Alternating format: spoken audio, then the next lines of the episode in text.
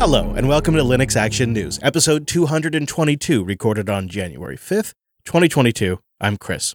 And I'm Wes. Hello, Wes. The show is at its new time, but it is still the holidays. So there's not a lot going on in the news, but we did pick a few stories we thought were worth talking about, and one that, well, really makes me smile. It seems the future of the GNU PG project is quite bright, and they don't really need your donations anymore.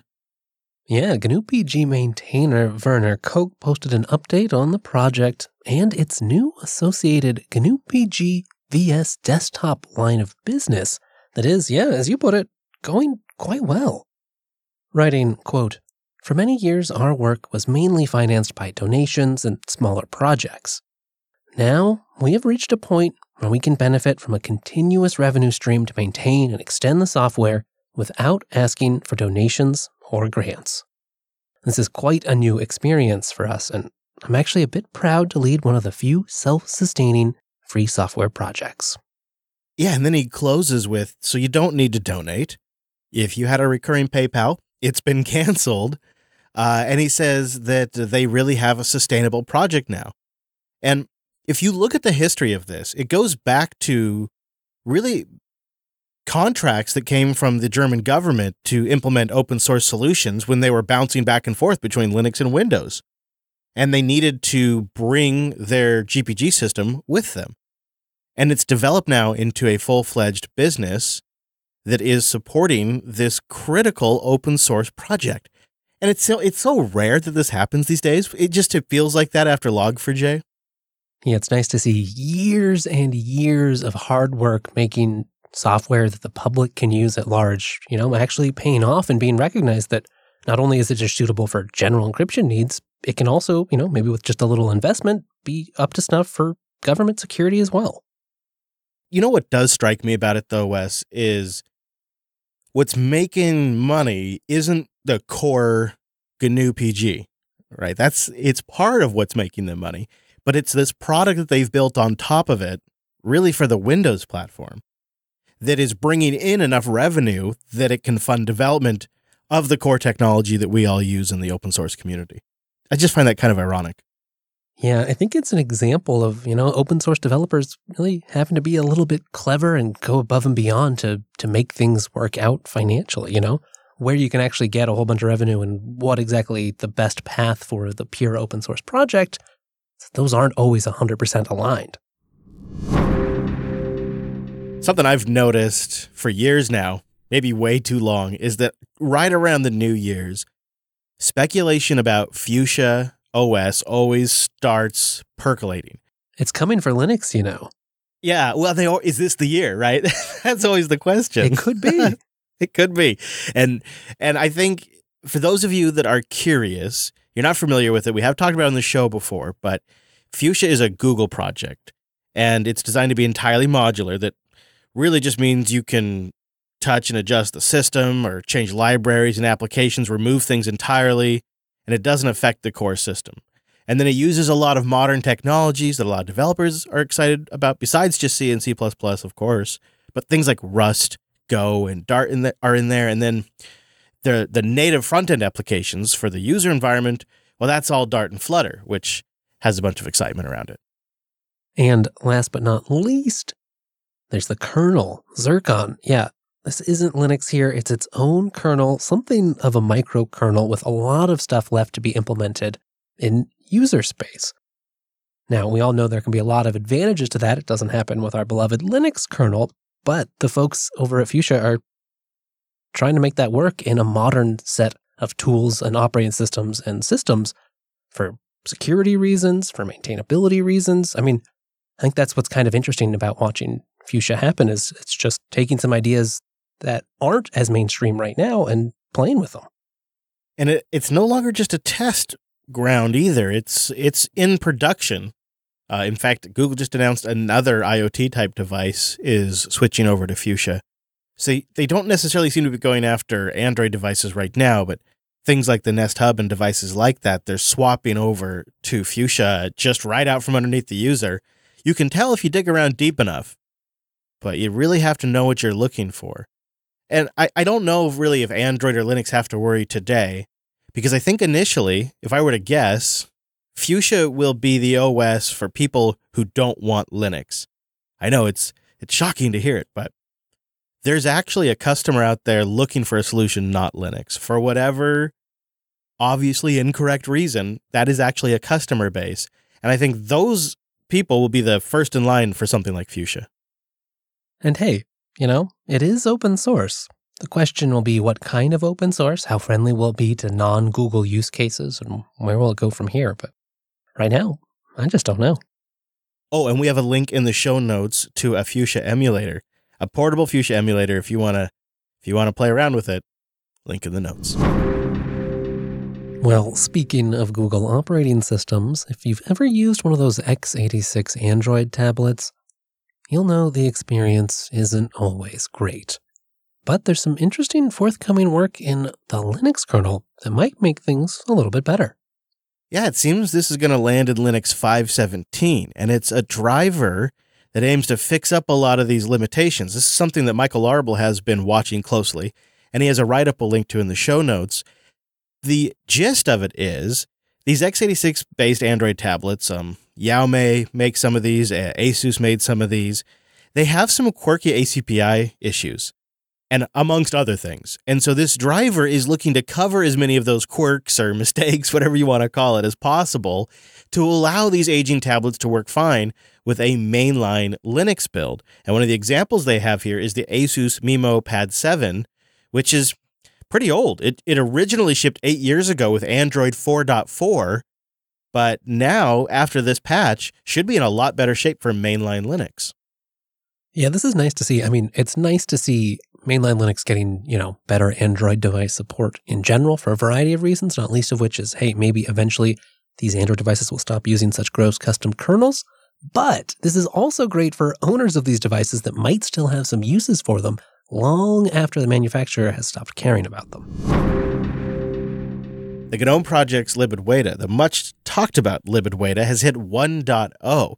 This is a library for implementing the GNOME Human Interface Guidelines, and it's going to play a big role in GTK4. Yeah, in GTK4, libadwaita is basically the successor to the role that libhandy played in GTK3. Now, you should note though, some of these changes are not fully compatible with the GTK default. So there will be some changes you might have to make to an application while you're porting. That's pretty aggressive, but there's some nice things that you gain here. Um, they have some great examples on the GNOME blog, which we will link, especially around those of us who like to use dark variants. Now there's essentially a standard way for this to be implemented. Before, uh, the dark mode that was in GNOME wasn't really meant to be used at the level it has been. It was more for specific applications that needed a dark environment, like a, a movie player that maybe has a theater mode. That kind of basic functionality is what all the theme makers built on to create a dark mode for GNOME. But now this dark variant that they have is built into libadwaita, and that means that things look really good. And you'll have to see the screenshots in the show notes to see what we're talking about. But I would say it turns out on the typical GNOME desktop, there's probably four or five, six little edge cases that we've all just kind of gotten used to, but really shouldn't be that way. And historically, changing these things has been a really big lift, just the way that uh, GTK did this. And so now Libidwadia is, or libadwaita is splitting all of that out into smaller, manageable files. So it, we may actually see it, it leads to more artistic license on the GNOME desktop down the road. We might. Yeah, you know, that really speaks to my inner developer. Sure, it may not be exciting outside, but when you have a big maintainability increase, I think you're exactly right, Chris. Like that that just means it's easier to work on the on the project. That means you can get bugs done without having to pull your hair out that's just good for everyone. yeah. Yeah. And it's nice to see now like an official supported API that's cross desktop for Darkstyle, which means that should now eventually work across GNOME and Elementary or GNOME and Mate or GNOME and Plasma. That's great. And there will be some adjustments to make room for that. But long term, it's better to have these things as a supported API. There also are some regressions, at least compared to libhandy. There are some regressions that uh, mean that some swipe gestures will no longer work with the mouse. You have to actually use a touchscreen. And that's just going to require an update down the road to fix that kind of stuff.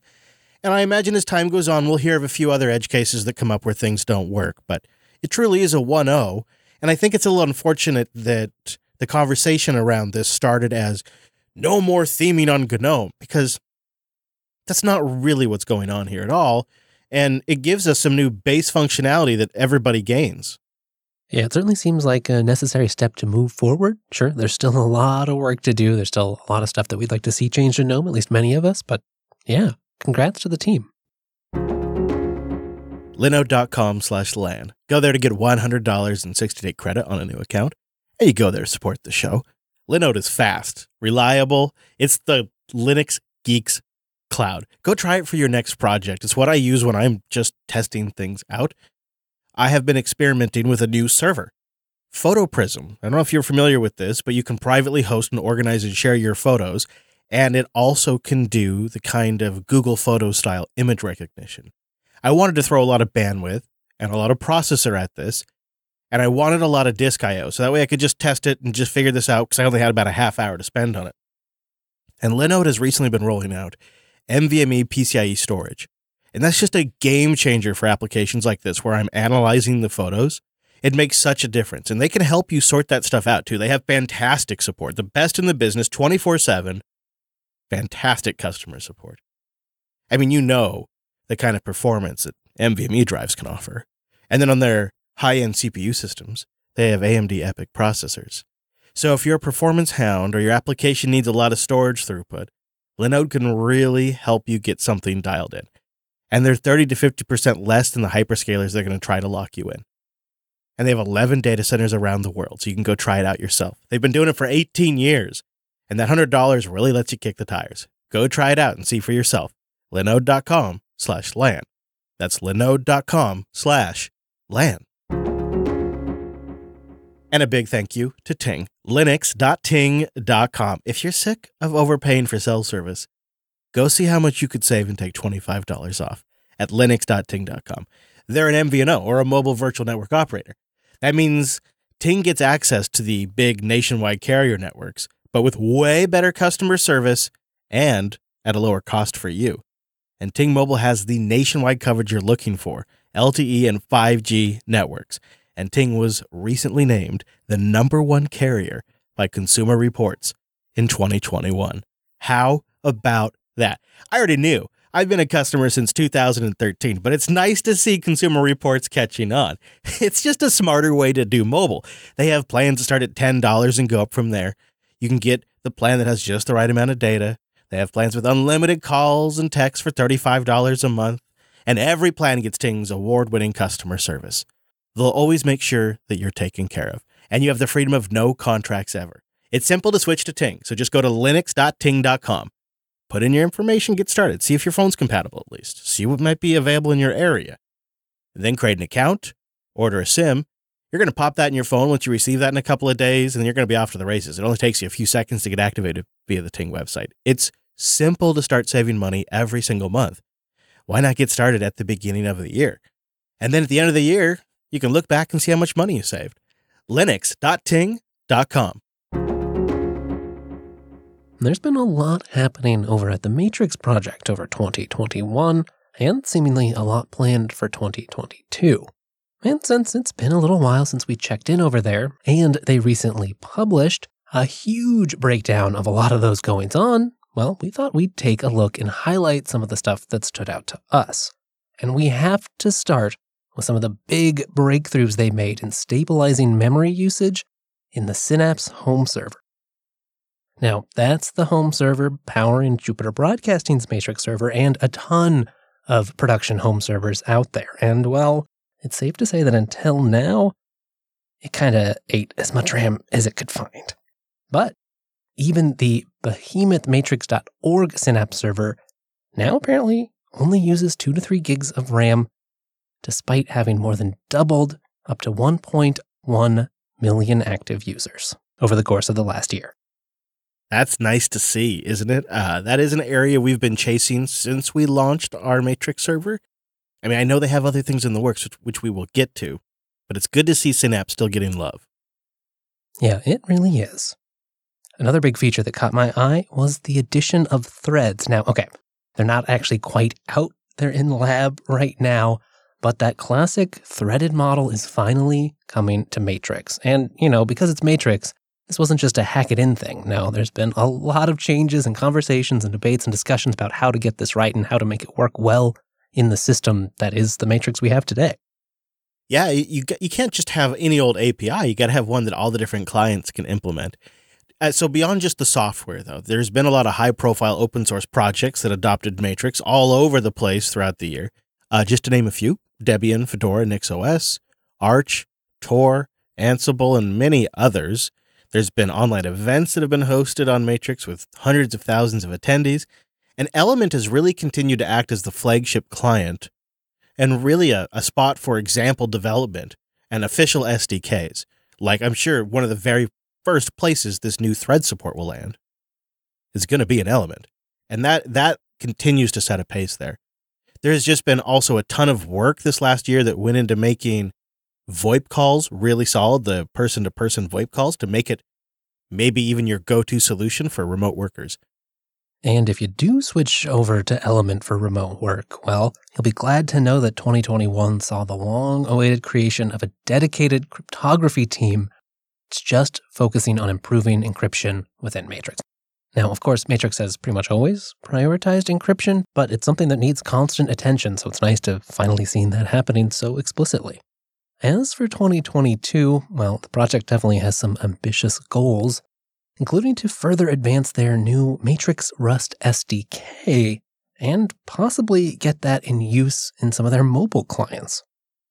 They're also hoping to improve Dendrite, which is a second generation home server written in Go, and if things go well, could eventually take over as something of the default home server rather than Synapse. I don't know why, Wes, but something tells me we're probably going to make the switch when that happens. I mean, after all, we got to review it for show content at some point in the future. But I, I really i am really impressed with the rate and pace of development. And our Matrix community has been growing at a rapid pace too. If you'd like to join our Matrix server, it is colony.jupiterbroadcasting.com. And we'd love to have you join us every single week. So go to linuxactionnews.com slash subscribe for all the ways to get new episodes. And linuxactionnews.com slash contact for ways to get in touch. If you'd like to get an ad-free version of this here show, you can sign up to become a network member. Get all the shows ad-free, including Linux Action News. It's the only way to get Linux Action News ad-free. Jupiter.party. As for us, well, we'll be back next week with the latest Linux and open source news. Thanks for joining us, and that's all the news for this week.